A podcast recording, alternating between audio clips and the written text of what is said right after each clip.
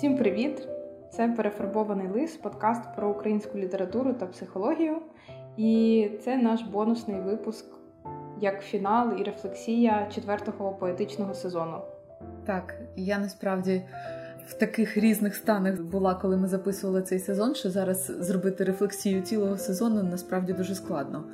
Я просто зрозуміла, що він для мене був таким терапевтичним, тому що від тижня до тижня, поки ми записували його, у мене стан все покращувався і покращувався внутрішній.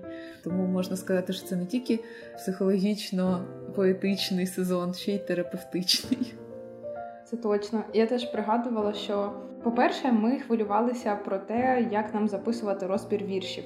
І коли ще до 24 лютого ми планували там наступні сезони, ми думали, ой, ну вірші так складно розбирати, там якось мало контексту, і ну треба ще подумати. І коли ми вирішили під час війни, що так, ми будемо продовжувати записувати подкаст, перша наша думка була записувати поетичний сезон саме з віршами. І з одного боку, це було зумовлено тим, що вірш це коротка форма, її недовго читати.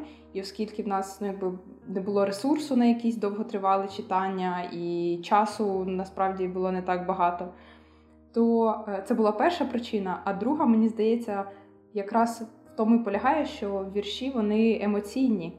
І оскільки ти постійно варишся в своїх емоціях, є якесь бажання розібратися і бажання висловитися, дуже складно знаходячись в такому гіперемоційному стані, взагалі подивитися згори на свій стан і на те, що відбувається. Тому що, поки ти варишся в цих процесах, це дуже складно там відсторонитися, подумати. А в якому я зараз стані, чи я ок, чи не ок, як мені можна собі допомогти, що я думаю, що я відчуваю. Тому і для мене цей сезон був дуже терапевтичний. Взагалі таке відчуття сталості повернулось потрошку. Звичайно, в перший місяць, другий це було відчуття неймовірної безопорності, абсолютної. Хоча в мене теж є моя робота стабільна, і все, в принципі, в мене там було плюс-мінус добре. Але оце відчуття що ти зараз е, спустився по піраміді Маслоу до якихось перших щаблів, коли ти думаєш там про базові потреби, про безпеку, про їжу, про те, щоб спати, і дуже хочеться все ж таки. Продовжувати йти вгору до самоактуалізації і робити те, що тобі приносить у якусь таку внутрішню насолоду. До речі, Маслоу він же не казав, що ти обов'язково послідовно проходиш ці всі стадії. Тобто вони тобі потрібні можуть бути одночасно. І я насправді зрозуміла і записуючи цей сезон, і потім у мене почалась така хвиля навчання і самоосвіти. Е, насправді це моє місце сили. Тобто я з складних станів я виходжу через навчання. І от сезон, це який ми записували, він частково був ну якби він був першим кроком до цього. Тому що, щоб розібрати якийсь новий для себе твір, або навіть той, який ти знаєш, але перепрочитати по-новому, ти входиш в цей певний стан такого навчання, відкритості до нового. І я думаю, що саме це мене і витягнуло. Ну і і подальше теж е, навчання і відчуття сенсу. От я собі е, поступово в процесі запису цього подкасту повернула сенс мого життя, тому що. Дійсно, коли у тебе постають питання просто виживання базового знаходження собі притулку, якихось елементарних побутових питань, коли ти закриваєш заново ті питання, які у тебе в житті вже були закриті, то втрачається Ну, да, мабуть, найкраще сказати почуття сенсу, відчуття, що ти в своєму місці, відчуття, що те, що ти робиш, комусь потрібно, крім тебе самого. От мені виявляється це відчуття, що те, що я роблю, потрібно не лише мені, воно я на ньому і живу. Тобто, якщо я тільки думаю про своє виживання із самого близького кола, то в мене дуже швидко з'являється така апатія і байдужість до всього, мені не хочеться нічого робити. А створення чогось нового, воно дуже наповнююче. І я дуже сильно переосмислила, перебуваючи це тут, у вигнанні, е, сам, саме оце відчуття перебування в іншому просторі, коли ти його собі не вибирав. Я абсолютно нормально розумію, що можна поїхати на навчання навіть там на рік, на кілька років, можна поїхати на роботу в якийсь проєкт, можна поїхати в експедицію надовго. Ну це твій вибір, ти його робиш сам, і у тебе завжди є куди повернутися. А коли ти їдеш і у тебе все це підважується, тобто, коли ти не знаєш, буде тобі куди повертатись чи ні, І коли ти не маєш вибору, коли ти маєш сходу тут щось вигадувати для себе, це зовсім інше переживання. Тому, власне, і навіть наших цих поетів і письменників, які опинялися в цій ситуації, тепер розумієш по-іншому. Той же Винниченко, да, який був в такому епіцентрі подій в часи національно-визвольних змагань, а потім виїхав і фактично помер в еміграції. Ну і Грушевський, і багато інших. То це звичайно важко переживається. Ну і взагалі дійсно по-новому починаєш відчувати українську літературу і розуміти те, про що писали автори. Коли був мирний час відносно стабільний, то ну дуже складно уявити. Ти розумом раціо розумієш, наприклад, що це твір про війну, або це твір про там боротьбу за незалежність, це твір про е, страждання у вигнанні. Але коли ти реально це відчуваєш сам на собі і сам це проживаєш, не знаю, неймовірні якісь зовсім інші відчуття. І вже вони набувають набагато більшого сенсу, і зникає той пафос, який нам здається, що він є в цих віршах. І ти розумієш, що да, да. Ну... Е, не пафос зникає, ми перестаємо вважати його надмірним. Він стає очевидним, зрозумілим. І ти просто розумієш, що ну як інакше, як інакше сказати, без надриву, без розпачу, без суму, без гордості. І ну, для мене це, мабуть, основне відкриття з цього сезону. Що всі ті вірші і всіх тих письменників, які я в шкільні часи вважала дуже такими бронзовими, такими про щось таке вони говорять, дуже далеке від мене. Я зараз зрозуміла повністю, чому вони казали конкретно там ці речі, чому вони писали саме такими словами.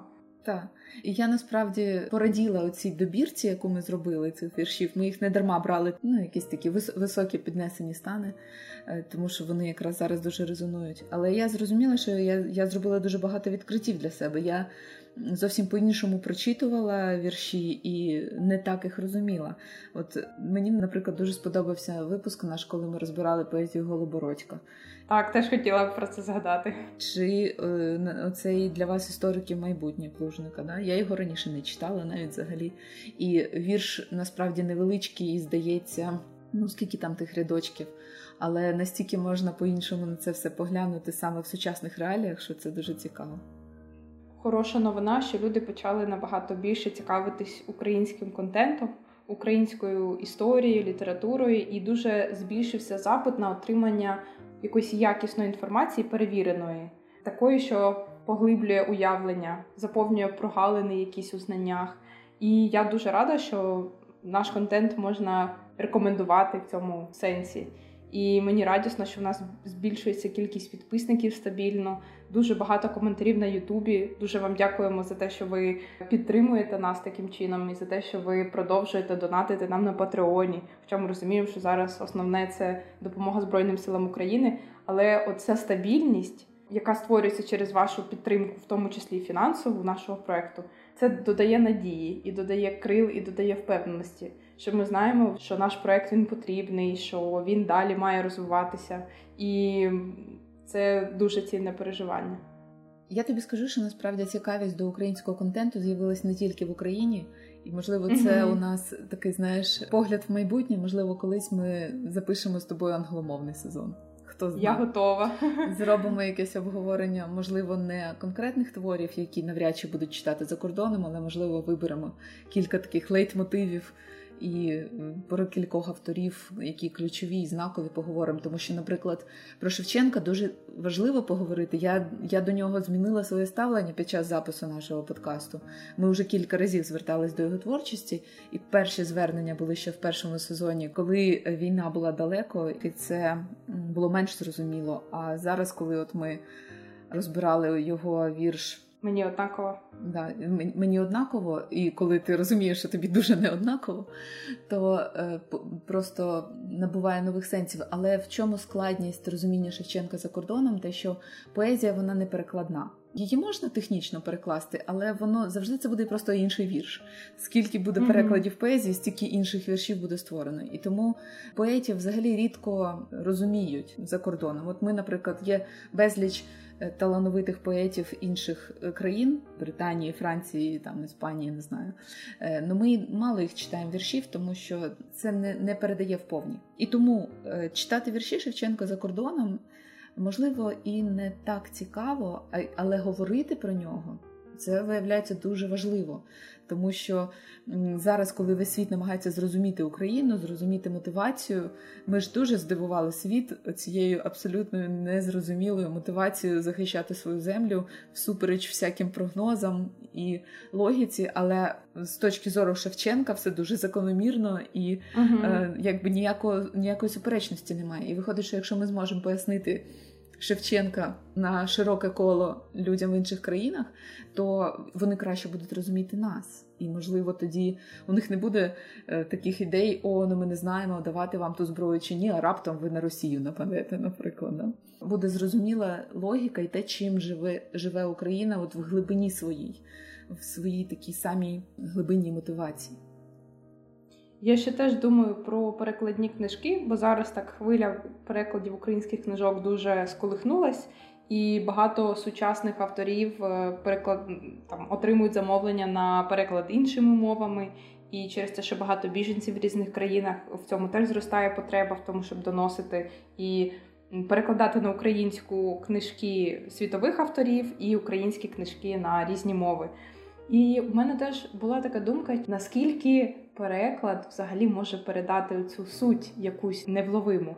Бо, наприклад, для мене мова вона теж має різні відтінки, і е, в мові в самих словах закодовані різні значення, символи. І інколи, коли ти просто говориш іншою мовою, в тебе трохи різні акценти, різні сенси вплітаються. Тому це дуже цікаво. Можливо, навіть не знаю, запросити когось на розмову, хто займається перекладами, щоб е, подивитися на це ще з професійної такої точки зору. Але це ж більше стосується, мабуть, сучасних якихось книг.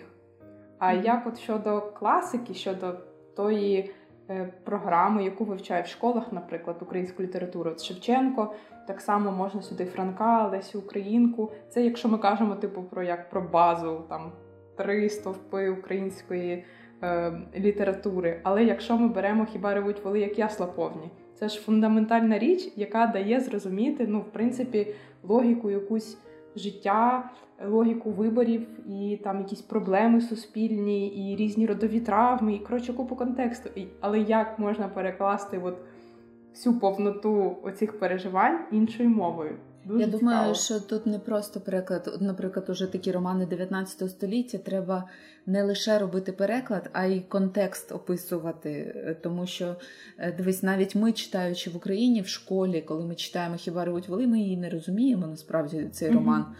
І коли ми перечитуємо в дорослому віці, ми вже розуміємо, які це обставини. Тобто ми розуміємо про це закріпачення, ми розуміємо проблему володіння землею, яка тоді виникає. От щоб зрозуміти, що героїв так мучить, треба розуміти історичний контекст.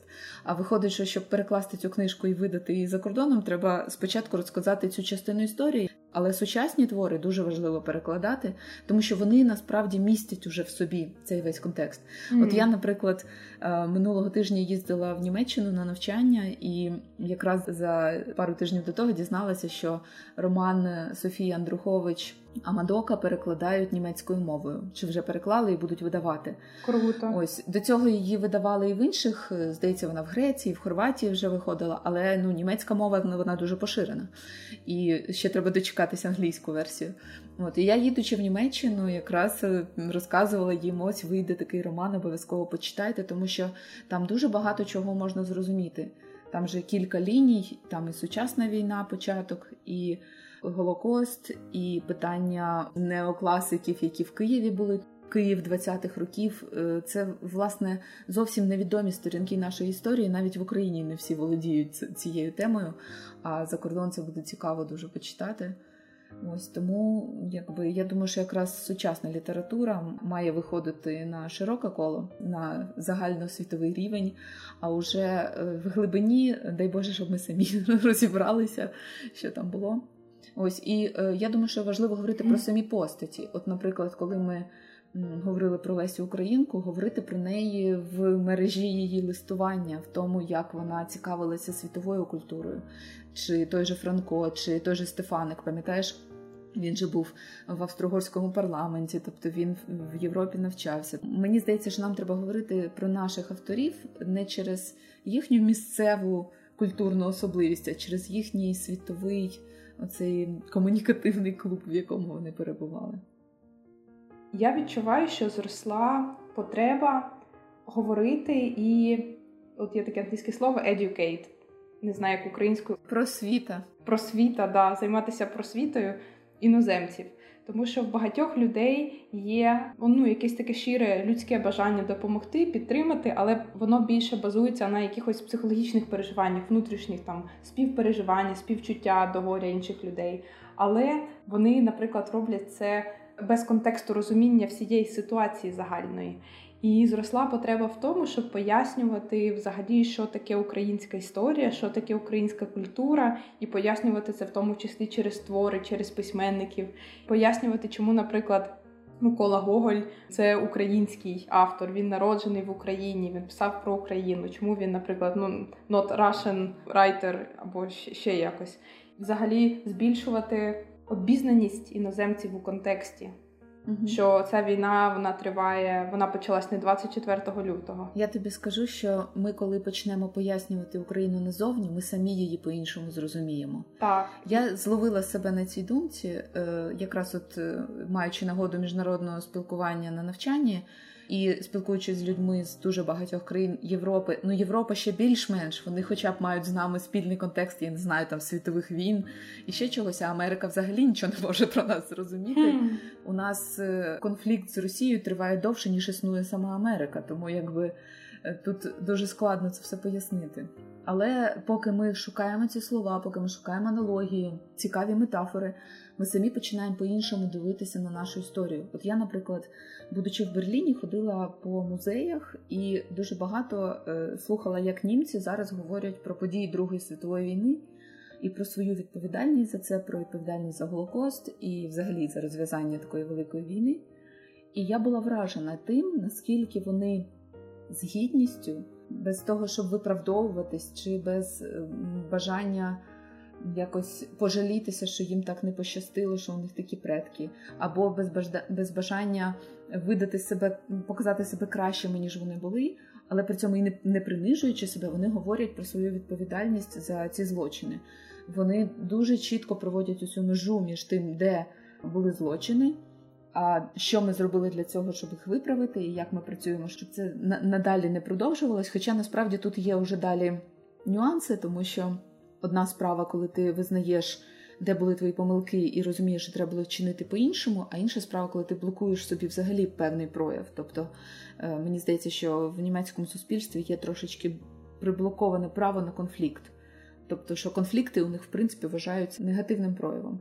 Хоча я так особисто не вважаю, кожен конфлікт це насправді момент, коли можна вивести стосунки на більш щирий рівень, проговорити щирі якісь е, моменти і знайти більш гармонійні форми взаємодії з людиною чи зі спільнотою, неважливо.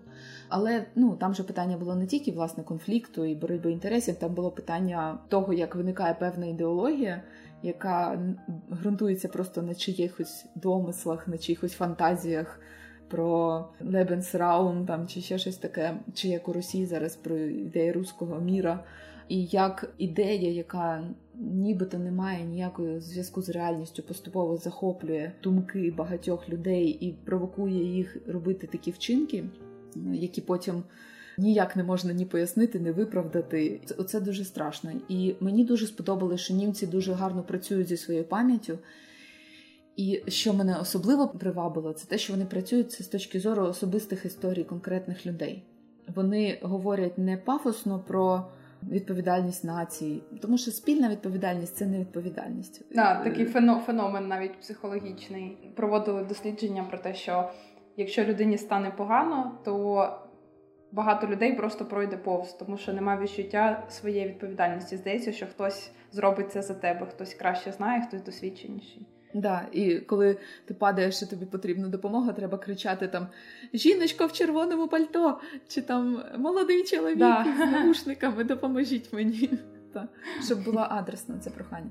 От і я зараз розумію, що та ж сама наша історія вона дуже суперечлива, дуже проблемна. У нас українці були по різні боки конфлікту. Е, Тобто, у нас були і люди, які ховали людей, і рятували від голокосту, і ті, які були е, поліцаями і допомагали в цій справі. У нас були люди, які воювали і е, на боці Червоної армії, і співпрацювали з нацистами. У нас були люди, які боролися проти тих і проти інших. Це дуже складний момент. І от зараз, коли ми виходимо за межі за свої от межі своєї шкарлупки, в якій ми просиділи 30 років. Ми, наприклад, починаємо тісно контактувати з Польщею. А у нас з Польщею є кілька невирішених моментів. Наприклад, той же Бандера. От я е, жартую про те, що дітки з України приїхали в Польщу і співають тут батько наш Бандера, чого не треба робити. Ось е, і, наприклад, Хмельницький це теж дуже неоднозначна постать е, в очах поляків. І якщо ми хочемо мати тісну співпрацю, якщо ми хочемо мати якісь союзницькі угоди, то ми маємо пропрацювати цю нашу історичну пам'ять. Ми маємо е, визнати свої помилки, визнати свої злочини, які ми робили, і водночас чекати такого визнання з іншої сторони. Ми повинні аргументувати, чому ми робили саме так. От, наприклад, в мене була дуже цікава розмова з поляками і євреями про Хмельницького. І Ай, і, як? і вони ну що ясно, що і євреї вважають його демоном, і поляки його вважають демоном. Ну тому що при Хмельницькому теж було чимало єврейських погромів і всього такого. Мгм. Ну і я кажу, що ну добре. А ви собі уявляєте цю ситуацію, що от українці живуть на своїй землі. Землею володіють переважно магнати польські, а євреї є керуючими в цих маєтках і якби влаштовують всякі економічні справи дуже часто, ну чи в обхід українців, чи якось їх ошукуючи. Якби що можуть українці думати про поляків і євреїв в цих ситуаціях? І вони такі, хм, а ми якось не думали з цього боку. Тобто, коли ми говоримо про, наприклад, кримінальні злочини, які робили українці, скажімо, там проти тих же євреїв в різні часи, то тоді треба враховувати, наприклад, і економічні злочини, які були зчинені незадовго до того, які спричинили це все. Тобто, це має бути дуже така цілісна, повна картина. І завдяки тому, що ми зараз. Вийшли на цей міжнародний рівень спілкування не тільки на рівні там урядів, а на рівні простих людей, коли можлива емпатія, коли зараз, от, наприклад, безліч наших біженців роз'їхалися по різних країнах і вони спілкуються з простими людьми, і люди починають їх розуміти просто на, на життєвому такому рівні. Ось тут у нас з'являється можливість це все проговорити і розпружити ці вузлики, які висять стільки сотень років. Я думаю, що нам взагалі потрібна якась така глобальна медіація з різними країнами, е, там та з усіма країнами в ідеалі.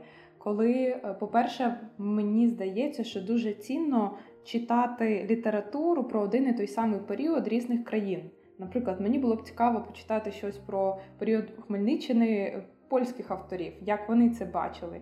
І це не означає, що чиясь думка вона от правильна, а іншу людину Так он вогнем і мечем. На тобі класичний роман польський, якби де українці класичні поганці, які сепаратисти, які Ну, так. намагаються зруйнувати гарну польську державу. І я думаю, що як будь-який процес медіації він відбувається спочатку, обидві сторони мають по черзі прояснити свою позицію, пояснити її, обґрунтувати, а інша сторона має слухати і переказувати, що вона почула, як вона це сприйняла, що вона вловила з цього. І от це саме переосмислення. Е- Нашої літератури за кордоном, так само переосмислення закордонної літератури там історії українцями, це перший крок до того, щоб знайти е, спільний, спільний ґрунт і порозумітися. І потім, коли вже точки зору зрозумілі один одному, тоді вже вибудовувати якісь нові правила взаємодії, нові форми взаємодії, і пробувати за цими правилами жити далі. Тому що без перегляду цих правил у нас залишатимуться такі там питання, залишатимуться якісь коментарі. Бо часто іноземці, коли е, щось коментують, вони не розуміють, що, наприклад, для українців цей коментар просто ну такий тригерний. Українці дуже на це жорстко реагують там в соціальних мережах, наприклад. Але- Ну, це, це наш профіль жорстко реагувати в соціальних мережах, але насправді це наша відповідальність пояснити себе іншим. Це ми маємо зробити. Але я тут одразу хочу провести межу, що ця, що ти кажеш, е, медіація поки що з нашим східно-північним сусідом наразі не обговорюється. Вона так, вона тобто, наразі зараз неможлива. Е, коли ми говоримо про е, те, щоб вислухати один одного, то це мається на увазі добра воля двох сторін і бажання так. домовитись. Наразі з Росією не передбачається. Тобто, поки що ні. Є певні стадії конфлікту, на яких діалог неможливий, і конфлікт з Росією саме такий. Він іде тільки на загострення на, на наразі. Я не знаю, чи можна ще дійти далі. Е, більш більш гостро, мабуть, ми на піку цього конфлікту. Ось і е, на даному етапі ні, про ніякі діалоги порозуміння мови немає. Допоки не буде визнання рівності суб'єктів, які готові вступити в цей діалог, тому що на, наразі Росія не говорить як рівний партнер з рівним партнером. Тобто, от Польща з Україною вже говорять так як рівні партнери, і тому є шанс домовитись. Росія, в принципі, не позиціонує себе як рівного ні по відношенню до України, ні навіть по відношенню до Європи, як це не дивно. Вона е, дуже зверхньо позиціонується навіть по відношенню до таких от країн, з якими у них навіть не було конфлікту за територією, як з Україною, наприклад. Тому якби наразі ні. Е, діалог будемо вести тільки з рівними. Нам є дуже багато країн, з якими нам треба порозумітися і не тільки країн, а й народів. Ну, от, наприклад, там ті ж кримські татари, да, тобто це народ, який живе на території нинішньої України з якими у нас зараз е, хороші стосунки і співчуття, і підтримка, але водночас у нас є теж непроговорені моменти. І я не кажу зараз про часи козацтва, коли якби ми воювали козаки, воювали з кримськими татарами. А я кажу про значно більш близькі часи, коли кримські татари поверталися після вигнання в 89-му році на початку незалежності, коли вони повертались на свою землю, звідки вони були депортовані, і сказати, що їм українська влада сильно допомагала, і е, що сильно були раді ті жителі, які мешкали в той час в Криму, то, то ні. Тобто і нам треба і ці моменти проговорити. Хоча тут це має бути простіше, тому що ми зараз заодно, ми на одній стороні, і ми маємо одного спільного ворога. Тому нам треба починати з таких простіших е, випадків проговорювати питання з кримськими татарами, з тими ж ромами, з тими ж євреями, тобто з тими народами, з якими ми історично співживемо на нашій землі, і з якими у нас е, більш-менш тісні стосунки. І немає відкритого конфлікту. А вже колись в далекому майбутньому, можливо, ми якраз натренуємося з, з різними наші країнами. внуки, правнуки. Принаймні, ми зможемо дуже чітко сформулювати критерії, при яких такий діалог можливий. І якщо вони не будуть досягнуті, то просто вони не будуть витрачати свої сили, так як безліч наших людей в перші тижні війни намагалися щось доводити росіянам. Тобто це неможливо, це просто немає передумов для діалогу. Ми принаймні можемо е, визначити ці передумови. Так, тому що медіація це ж конструктивна форма взаємодії. Як кажу, з терористами переговорів не ведемо. Тероризм це ж мається на увазі деструктивна форма, яка не передбачає діалогу, яка не передбачає готовності слухати, готовності розуміти, готовності співпрацювати, випрацьовувати, якби працювати разом на благо. Тому що медіація це коли обидві сторони зацікавлені в налагодженні е, стосунків в розумінні одні одна одної. Е, тому ну зараз це неможливо. Якщо повертатися взагалі до нашого поетичного сезону, ми завжди робимо типу підбірку, у кого які улюблені випуски з цього сезону. В мене, мабуть, в топі це випуск про Голобородька, його вірш дитинства дощ, тому що це мій найулюбленіший вірш з всієї шкільної програми. Я була дуже рада розказати про нього, бо якось мало дорослих людей чуло взагалі про Голобородька. І підлітки, які там зараз вчаться в школі, вони так пропускають трошки цей вірш повз, повз вуха. І було мені особисто дуже цікаво почути про самого Голобородька, про те, що він ще, слава Богу, живий, він ще пише. Мені здається, що класно, що ми про його творчість розказуємо більшому колу людей, бо він дійсно дуже цікавий автор. Ще мені дуже сподобався випуск про Лесю Українку контра Спенспера. Це класний вірш, як приклад того, що у нас все ще є якісь речі, які ми можемо обирати, на які ми можемо впливати. Так само, як Леся Українка в вірші обирала, що вона буде продовжувати жити, що вона буде продовжувати сміятись крізь сльози, що вона обирає жити далі. І в той же час мені хотілося розказати про те, що цей вірш він насправді не сумний. Він не про те, що Леся хвора, її треба жаліти, там вона така бідося, і там постійно її про неї розказують через призму її хвороби, часто в школі. І мені хотілося розказати про те, що це е, вірш написаний з сили, а не зі слабкості. Угу. Ну і третій це, мабуть, про Стуса. Гаряча тема, і взагалі образ Туса і його, його цілісність з його творчістю це просто неймовірно. І те, як він жив, які він підбирав слова для того, щоб описувати, що в нього відбувається на душі, це дуже захоплююче. А твої які улюблені випуски? Та ти знаєш, я насправді зрозуміла, що е, наскільки сильний е, у нас виходить випуск, не завжди корелює з тим, наскільки сильний вірш. Іноді так. Е, вірш може бути доволі ну, таким стриманим і не настільки яскравим, але при цьому він наштовхує на цікаві роздуми і виходить хороший випуск. Але в цьому сезоні у нас дуже багато було співпадінь, коли сильний вірш, і е, він породжує сильне обговорення. Ну да, я теж в мене, мабуть, улюблений це про Лесю контрастопсперу в цьому сезоні. Мені дуже сподобалися випуски там, де ми обговорювали. Поетів, які змінювали свою позицію. Наприклад, коли ми говорили mm. про Тичину і про Сосюру. Та?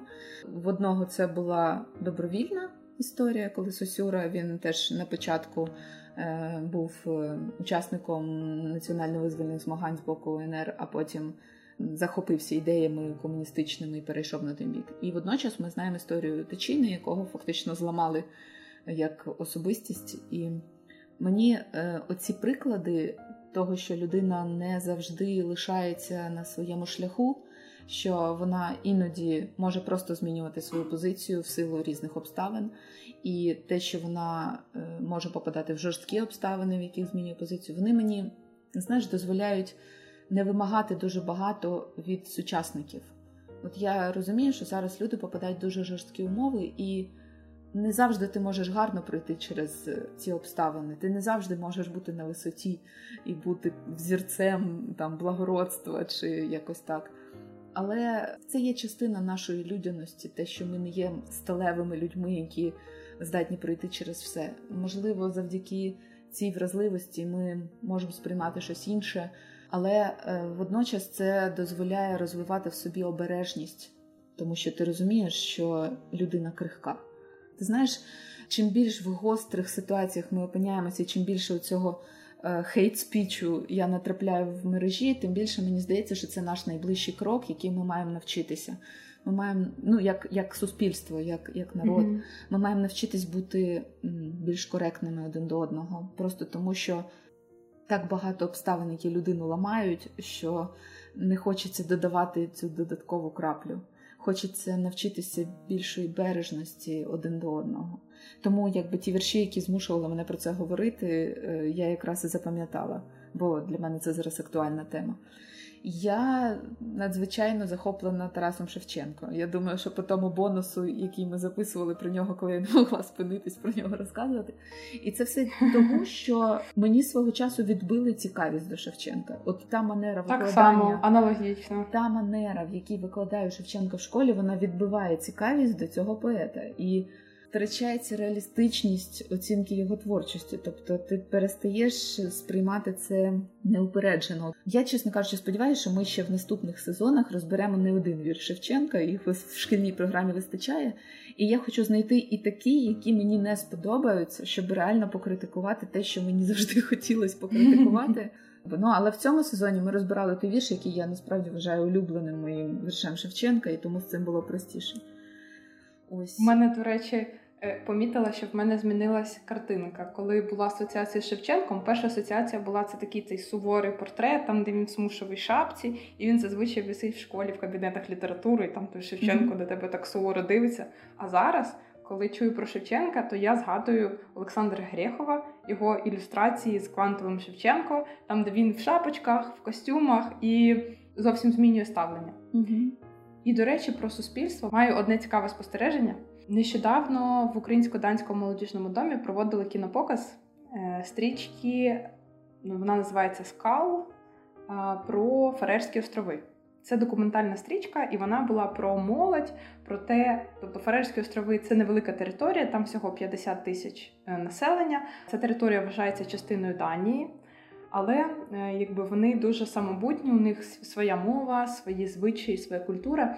І фільм був про конфлікт у молодіжному суспільстві. Там було про дівчину, яка з релігійної родини, там такі ком'юніті різні релігійні, і вона починає зустрічатися з хлопцем, який з світської родини, і там цікаво показано от ставлення, роздуми її про те, чи що таке там гріх, як взагалі вибудовувати стосунки, як її родина прийме цього хлопця. Там і ми потім говорили ще з моїм колегою з справжнім там фарерцем.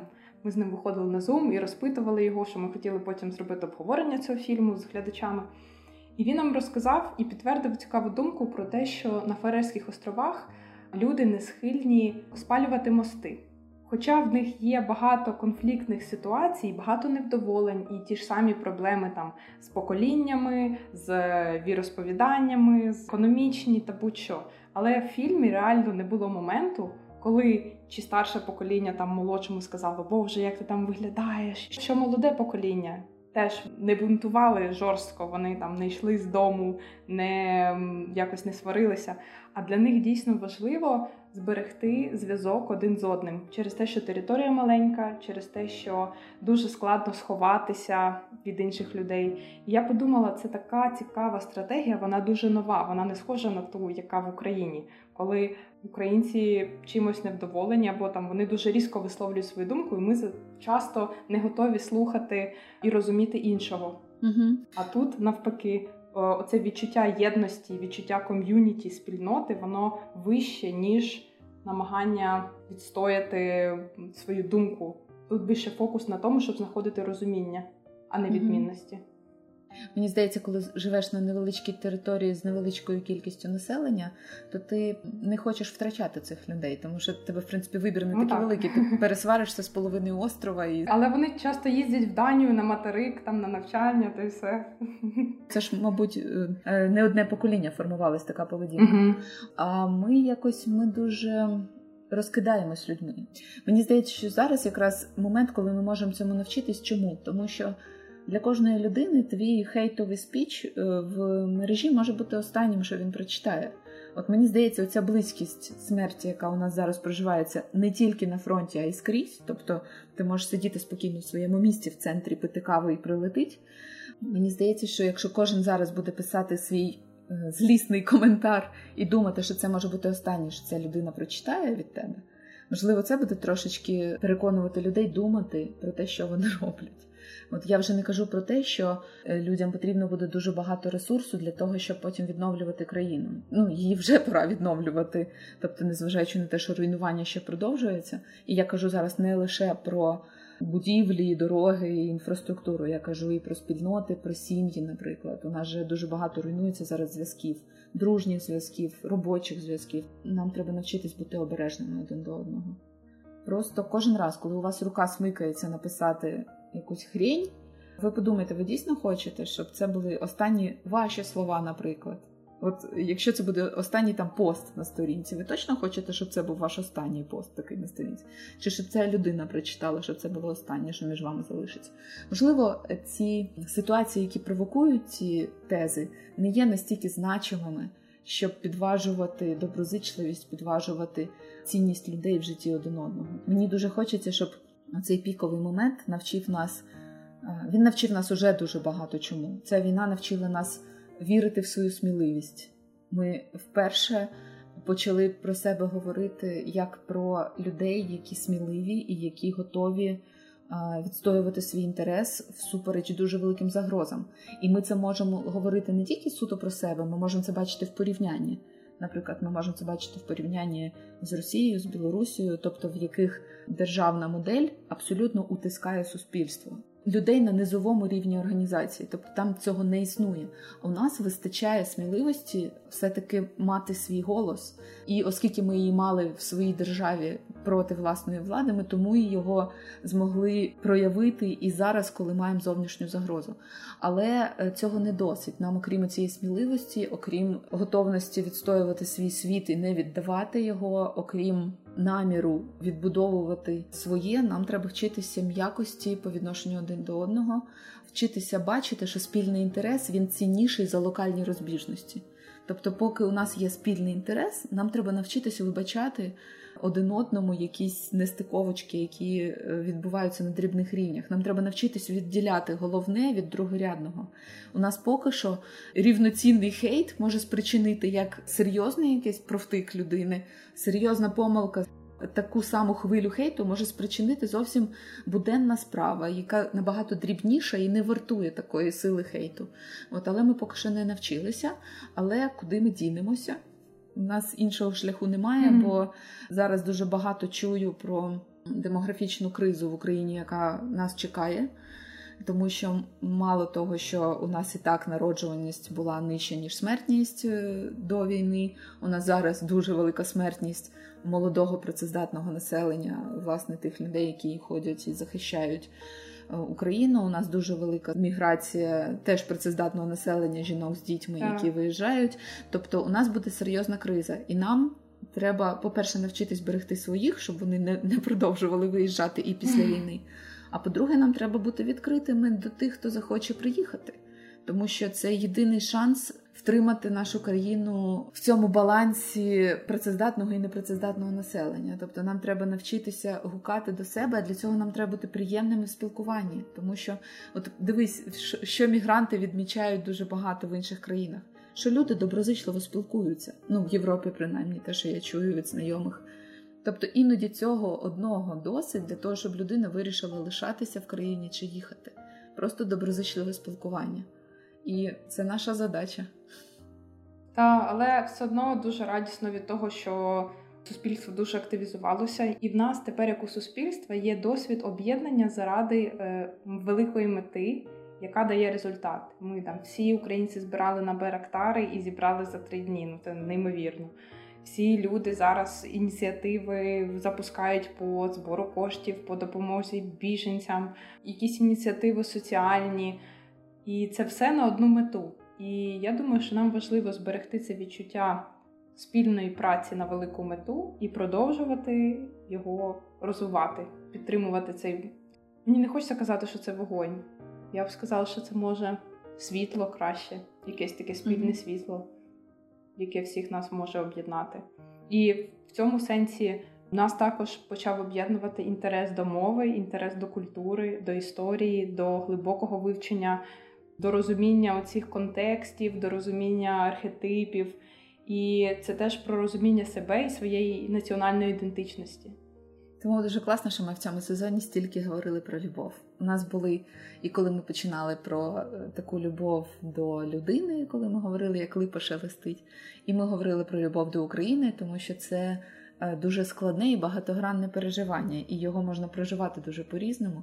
І я сподіваюся, що наш подкаст провокує людей міркувати над тим, як вони це проживають, і іноді навіть ділитися про це в коментарях, що дуже цікаво читати. Дякуємо вам, що були з нами цього сезону. Дякуємо тим, хто з нами з першого сезону. Дякуємо тим, хто тільки но прослухав перший випуск подкасту. Сподіваємося, що ви послухаєте ще якісь і вам сподобається, ви залишитесь. Дуже дякуємо за ваші коментарі, лайки, репости, донати. Це неймовірна підтримка, і ми не плануємо спинятись. Так, ми вже навіть маємо приблизний план, що ми будемо робити в наступному сезоні. Тож чекайте і не забувайте про перефарбованого лиса. Так, тримаємось, все буде Україна. Почуємось.